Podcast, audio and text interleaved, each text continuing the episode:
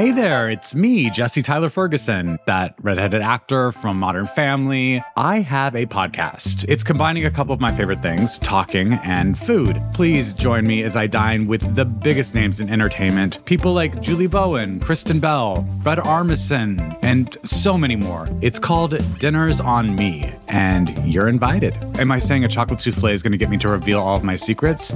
Yeah, I am. Listen now wherever you get your podcasts. From the newsroom of The Washington Post. Hi there, is the mayor in? Marissa Lang with The Washington Post. Hey, it's Dulcie. I wanted to pick your brain on the Trump. Hi, my name is Jenna Johnson. I'm This is Post Reports. I'm Martine Powers. It's Monday, November 4th. Today, auctioning guns in American schools, Iran's history with hostages, and new physics for a potential cosmological crisis. out of the blue, I got an email from a parent in Kentucky Beth Reinhardt is an investigative reporter for The Post. saying, I'm reaching out to you because I see you're an investigative reporter who's written about the NRA, and I'm really upset because I saw a flyer for this fundraiser at my kid's high school. And I went on Facebook and saw that they held this fundraiser at the high school last year, and there were guns in the gym. What do you mean guns in the gym? Like guns on display? guns on display in the gym, actual firearms all over the bleachers that people could bid on, and they're being raffled off to raise money for Friends of NRA. So it was like a gun auction at a school. Gun auction at a school, exactly, with mm-hmm. actual firearms and guns. And what this parent, whose name is Shannon Myers, went on to say is she was particularly upset because just 80 miles away, a year ago, there had been a mass shooting at a high school. So, because these parents had raised concerns before the event about there being guns in the gym, they changed the setup this year. So instead of having the actual weapons on display, they had pictures of weapons and people could pick them up later at a gun store. So this was a fundraiser by a group called the Friends of the NRA. This foundation, it is different from the actual National Rifle Association. So, Friends of NRA is the fundraising program under the auspices of the NRA Foundation. That's the charitable arm of the NRA. The foundation and the NRA are intricately connected, though, in that they share employees, they share office space. The foundation gives the NRA money to use for educational programs. So there is a connection. The difference is that donations to the foundation are tax deductible and that money can only be used for education and outreach and safety and not for political purposes. So they're basically collecting money and using it to educate people, young people, about gun safety. So the money from Friends of NRA events, which occur all over the country all the time, half of that money goes to the foundation to use for national education programs. And the other half goes into a pot for youth programs, you know, the 4 H club, the archery club, the trap shooting club, hmm. the JROTC club. Those kind of groups can apply for grants from the foundation. And that's where the other half of that money that's raised at Friends of NRA events goes. And how much money are we talking about that is coming from this NRA nonprofit that is being funneled out to to schools around the country? Millions of dollars. Not all of it goes to schools. Some go to, you know, your Boy Scout troop or some other kind of community group. So, did you go to one of these fundraising events put on by Friends of NRA? So, our colleague Neena Satija and a freelancer in Oklahoma attended an event at a vocational school in Idabel, Oklahoma. Similar in that they were raffling off weapons. In Oklahoma, however, Does everybody have, if you bought a three hundred dollar package or, or, or if you had, make sure you got your gold tickets in. Does everybody have them in here? If you don't, then raise your hand because we're gonna draw that winner. where parents did not object, they had the actual weapons displayed there. Here's all the guns that we've got left over on this table. And the MC of the auction held up rifles and, and pistols as he was raffling them off. We got this beautiful Kimber. It's an varmint. It's a very, very nice rifle. Beautiful wood grain on it, fluted 22 250 bolt action. And the wood, the wood on it is absolutely beautiful. That feels like pretty strange optics to me. The fact that there's so much attention about school shootings that have happened all over the country, and that the NRA is in a particularly precarious position in terms of how they navigate the fact that a lot of people blame school shootings on the mission and message of the NRA. And then they're going into schools and having these events where people are holding up guns, raffling off guns in a school gym. And I can imagine that that probably rubs a lot of people the wrong way. It does. And that's why in the last two years, since the shooting in Parkland, that was in early 2018, since then, we've started to see pushback against Friends of NRA events, where there's been pressure on venues not to hold the events. I should add that not many of these events are held in schools. We found, you know, a few. Mostly they're held at civic clubs, at Kiwanis clubs, at community center. And either way, they have been drawing some negative attention. I also wonder what it's like for some of these groups that receive this money from this nonprofit arm of the NRA. I imagine that Boy Scout troops or archery clubs or 4 H clubs, like that, they might not have a lot of access to money to fund their activities. And it must be a difficult decision for them to make to decide whether or not they're going to continue to accept money from this group. We've only seen a few school districts reject NRA money and say, you know, even if it's going toward one of our clubs, we're not going to accept that. We've seen that in just a few cases in the school district where Parkland was, in Denver, which of course is near Columbine, and, and a few other school districts. But mostly every year, hundreds of clubs, organizations are accepting this NRA money. And when you talk to the NRA, what did they say about the fact that there are people like this parent who reached out to you who are really concerned about what the Friends of NRA does? So, first of all, the NRA feels strongly that they're not contributing to school shootings. That's not something that they feel like they need to apologize for. In fact, you know, their response to school shootings has been the opposite of defensive. They've said we need to arm teachers. We, you know, we need to have more guns in schools. So, you know, they've stressed that most of the events take place outside of schools. They say, you know, they follow the rules. Though in Oklahoma, once we called the school district to let them know about this raffle, my colleague Neena Satija was told, oh, wait, they didn't have permission to display guns. They forgot to ask or should have asked. And is it legal to have gun raffles in schools? I can imagine in a lot of school districts it's actually illegal to bring guns on campus. That's true in Kentucky. You're not allowed to bring guns on campus, but there are exceptions. And one of the exceptions are gun shows approved by the school board. And in this case, the Friends of NRA event had been approved by the school board. The regulations are going to vary from state to state, but when you do have raffles, you fall under gaming regulations. As you pointed out, you've done a lot of reporting on the allegations of financial mismanagement at the NRA. What do we know about how this nonprofit arm of the NRA fits into the overall finances of, of the organization? So, as I said, Friends of NRA is under the auspices of the NRA Foundation. And in recent years, the NRA has been heavily, re- more and more relying on the foundation for money. The NRA has been spending more than it's taken in. And so they've borrowed money from the foundation. They've received an increasing amount of money for educational grants. As I mentioned before, these two entities share resources, they share employees and office space, and the NRA has been seeking an increasing amount of money in reimbursements for that from the foundation. So they're leaning on the foundation more and more. What do you think was your big takeaway from hearing about Friends of NRA and what they're doing around the country?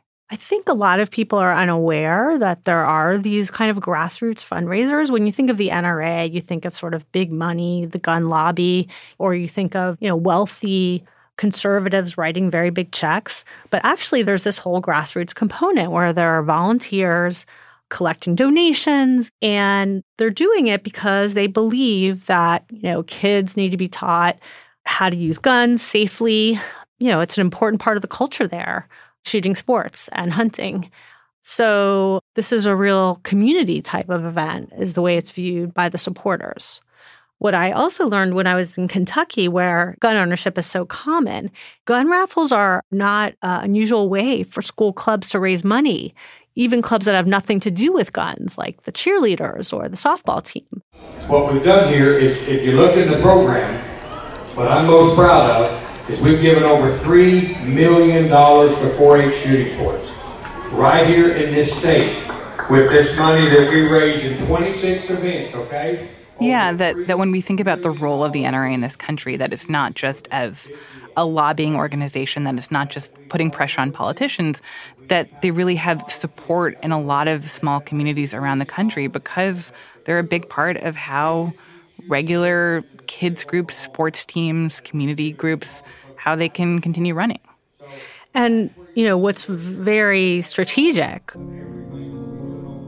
is to support these types of activities because they're grooming the next generation of NRA members, the next generation of Second Amendment activists who are going to pay NRA dues and buy guns and support the industries that the NRA is pretty intricately connected with. Uh, I'd like to thank everybody for being here tonight. I kind of want to get a show of hands. Do we have any new attendees, any uh, people that's here that's never been to a Friends of NRA banquet? Raise your hand.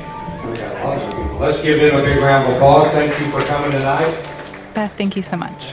Thanks. Uh, and if you're not a member, hey, we, uh, I just encourage you to join. It's a great organization, not founded on politics, founded on gun safety and education, marksmanship than all the programs that we do, which sometimes is never, ever talked about by the media or any of them about what we really do. And that's kind of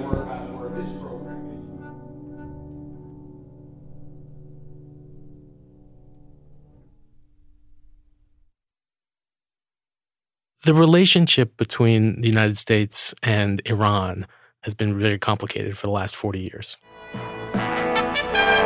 Good evening. The U.S. Embassy in Tehran has been invaded and occupied by Iranian students. The impetus for that complication was the taking over of the U.S. Embassy in Tehran by Iranian students on November 4th, 1979. Some reports say as many as 90 Americans may be involved, others say as few as 35. They took these 52 American diplomats hostage and held them for over a year.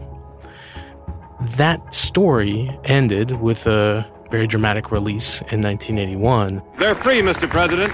They're free, Mr. President. We've had press reports that they're free. free. Uh, we've had press reports. What do you have to say about that? What do you have to say, sir? There's only one thing to say. Thank God. Thank God, he said. Thank God, said. But Iran has continued to take hostages ever since.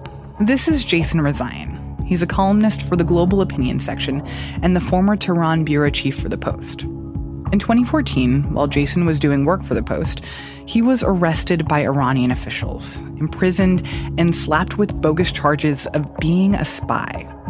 He was detained for a year and a half before the U.S. negotiated his release. And while he was in prison, Iran detained another foreign national on similar charges of espionage. That person was a Lebanese citizen and a U.S. resident. Nizar Zaka. On my way back to the airport, a civilian car came by and stopped me, uh, blocked the, the road, stopped me, uh, blindfolded me, and threw me in a two by four cell, which I spent four years since then in a in Iran Evin prison. Nizar is a Lebanese citizen and a permanent resident of the United States. He's lived in this country his entire adult life. He went to high school, college here, and he works in the internet activism space. I went to Iran in September 2015 because I got a, an invitation from the Iranian vice president for women affairs, Mrs. Molaverdi. Which is a cabinet level position in the Iranian government. He was invited to speak at a conference, which he did. And when he traveled there, he went with a valid Iranian visa with full permission of the Iranian government, gave his speech. It was very well received. People lined up and took pictures with him, and it was uh, a cause of great celebration. And A lot of people thought that Iran was coming to a period of more openness in their relations with the rest of the world. That was on the second day. On the third day, as he was being taken back to the airport, his car was stopped. He was arrested, blindfolded, handcuffed, and taken off to prison. Hmm. Uh, that was in the fall of 2015. Uh, we're now in the fall of 2019, and he was just released this summer. Oh, wow.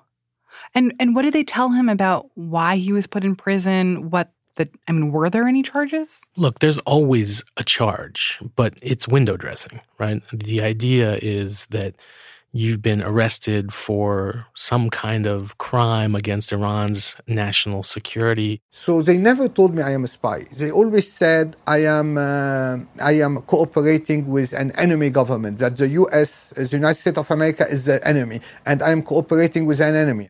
It's just a way of singling that you are somehow deemed a threat. And the regime doesn't actually think of these people as threats. They think of them as bargaining chips that they can use later in negotiations with world powers.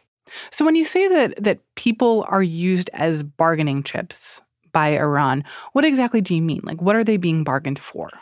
Oftentimes it's a straight prisoner swap for Iranians who are being held on various violations in other countries. But we've also seen it tied to the release of assets, Iranian assets frozen in other countries.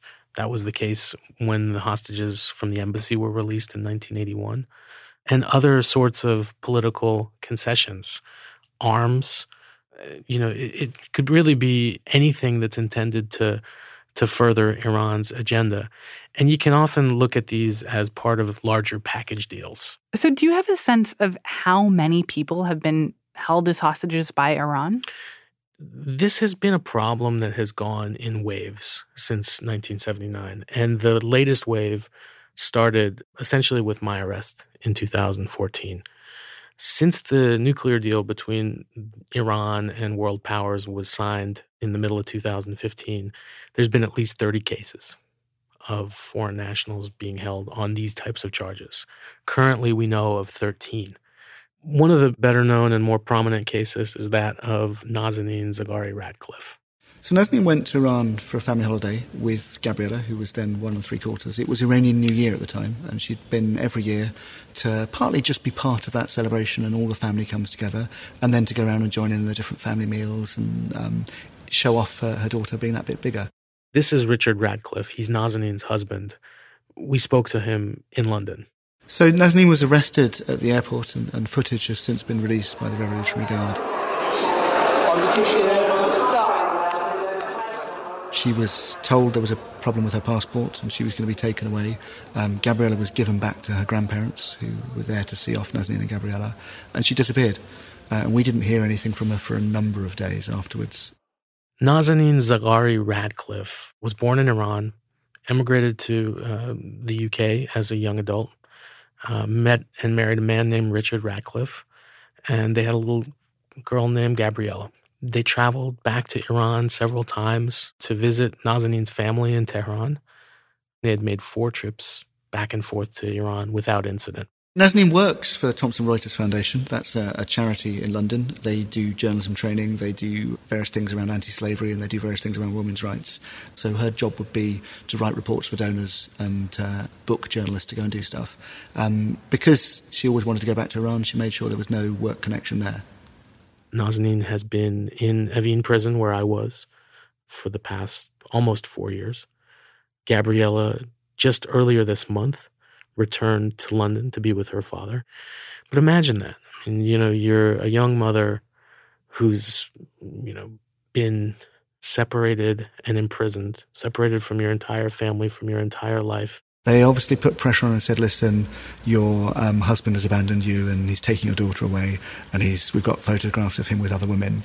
And generally trying to make her feel that, that she had been involved in a series of terrible things, that she was complicit in, in the enemies of Iran, and, and that she needed to make amends. You're not sure whether your daughter should stay with your parents nearby so that she can come and visit you or go home to, to her father who's struggling to get you out. But the more important element of that story is that there was absolutely no evidence that she had done anything. She was accused and convicted of fomenting the soft overthrow of the Iranian regime. What does that mean? I, was, I don't even question. know what it what means. Does that even mean? I don't know what it means. They don't know what it means. It's a pretense to hold her. And in these cases, like, do they provide any evidence, or do they do they like what do how do they even justify these charges and these convictions? Oftentimes, it's a, a photograph or some sort of innuendo about a place where the accused worked for a period of time. Uh, for Nazanin, she worked for the Thomson Reuters Foundation. Because it's uh, related to Reuters, the insinuation was that somehow she was a journalist and, and working in that field, which is, there's, you know, we live in 2019. There's a, a thing called the internet where you can find out all sorts of information about literally every person in the world. There's no sign that she was doing journalism in Iran or even doing work related to Iran. In Nizar's case, they wanted to find something to blame me about. But all what they had, they had picture from Facebook that are public for anybody who can see, and they tell me why you taking a picture with this person or why taking a picture. There was a, a picture of him at an event here in Washington with Colin Powell and they look at that and say, and "It's just like one of those photos that you take when you meet a famous, famous person, person, right? Like, stand here, someone's going to take a photo of us together." Exactly. And you know, Nizar's response is, "Of course, I'm going to take a photo with with with Colin Powell. I'm a Lebanese guy living in America. I take selfies with famous people. That's what we do." um, and you know, uh, it, it is that laughable. It's ridiculous, and it's a pattern that has become increasingly consistent, and we see it over and over again.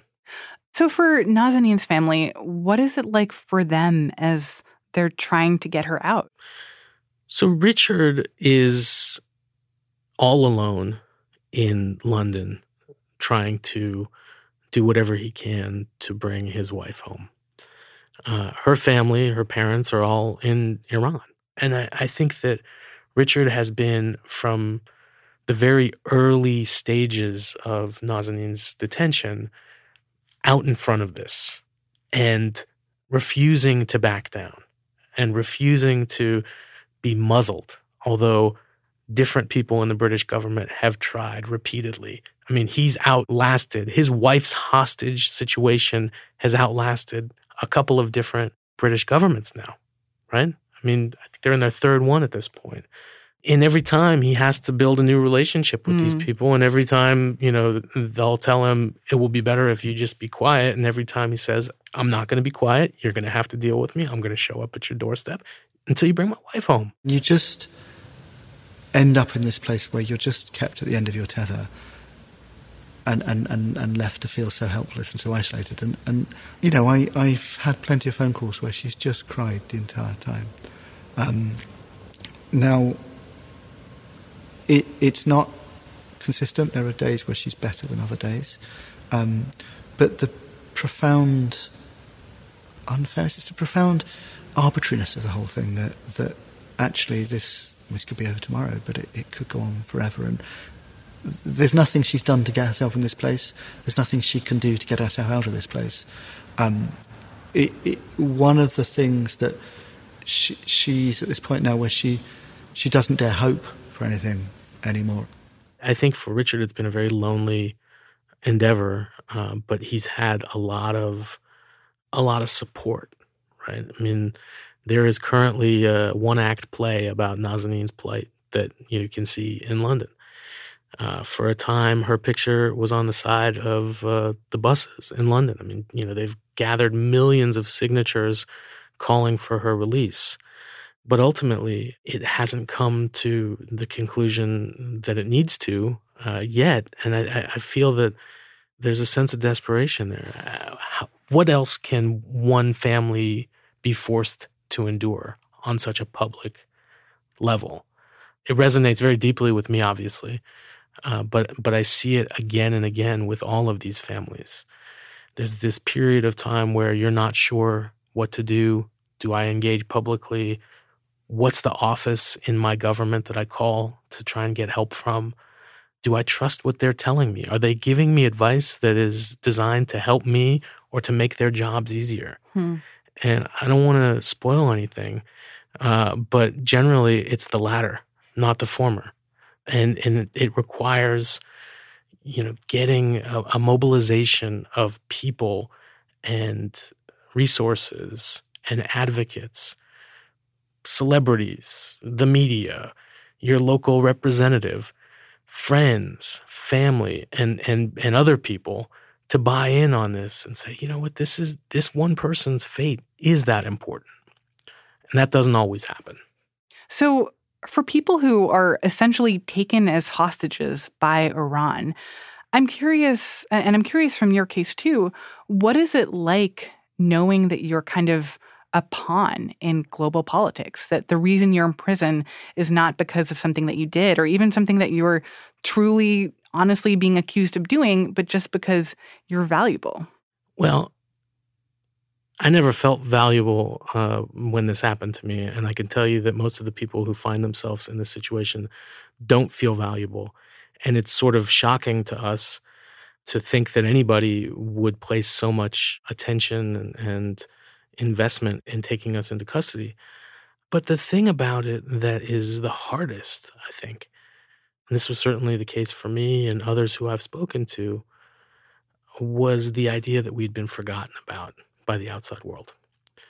Uh, in in my situation, obviously working for the Washington Post uh, created a situation where my name was pretty prominently known for quite a long time until I was released.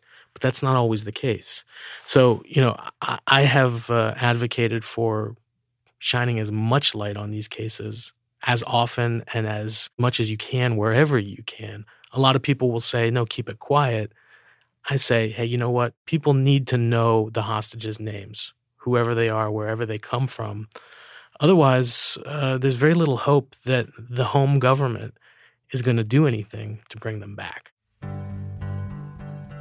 So it's, it's a very strange situation where you find yourself stuck in the middle of this big geopolitical rivalry between two countries, and your only hope of getting out is uh, the, these two conflicting sides coming together in an agreement and hoping that you're part of that agreement. Odds aren't very good.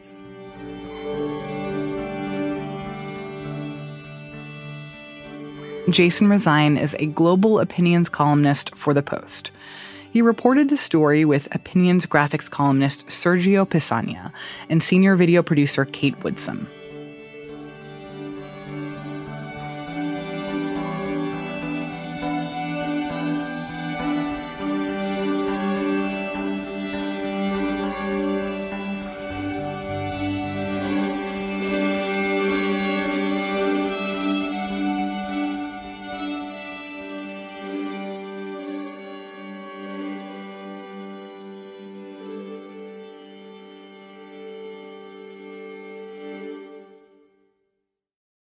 And now, one more thing a crisis in cosmology. For 90 years that the universe is expanding, you may remember the moment in the movie Annie Hall where the young Alvy Singer is despondent over the expansion of the universe. He's been depressed. All of a sudden, he can't do anything. Why are you depressed, Alvy? The universe is expanding. The universe is expanding? Well, the universe is everything, and if it's expanding, someday it will break apart, and that will be the end of everything. What is that your business? I'm Joel Achenbach, and I'm a science reporter for the Washington Post. The rate of that expansion of the universe is called the Hubble constant. No one has been able to ever nail down exactly what the constant is. It looked like the scientific community was coming up with a firm number, but what happened is the numbers didn't converge. The estimates by different techniques didn't converge, and they have two separate camps right now, and they can't figure out well, has one camp made an error, or is the disparity telling us something really important about the physics of the universe. It could be pointing us to some new physics, by which I mean it could be showing us that our understanding of the evolution of the universe is a little bit wrong in an interesting way. In reporting this story, I talked to lots of astrophysicists and theorists, and among them was Katherine Mack, who is a professor at North Carolina State University, and she's an expert in explaining why we should care about this sort of thing. It can affect how we understand the future evolution of the universe sort of lurking out there is the question of what's the fate of the universe? What's going to happen to the whole shebang out there? I think people are just genuinely interested in like where's it all going to go? How's it all going to end? For most of us, this is a really esoteric question. It doesn't affect us in our daily lives. But if you are a professional cosmologist, it's a big deal. It's the universe. Joel Achenbach is a science reporter for The Post.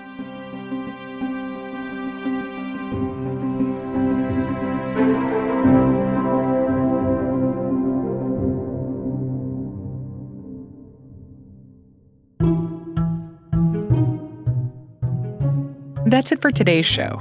Thanks for listening. Tomorrow, Post Reports is doing a Takeover Tuesday on Instagram. If you follow the Wash Post Life account, we'll be posting updates throughout the day, shining a little light on how a show comes together behind the scenes and some of the personalities that make it happen. To check it out, follow at Wash Post Life on Instagram. I'm Martine Powers. We'll be back tomorrow with more stories from the Washington Post.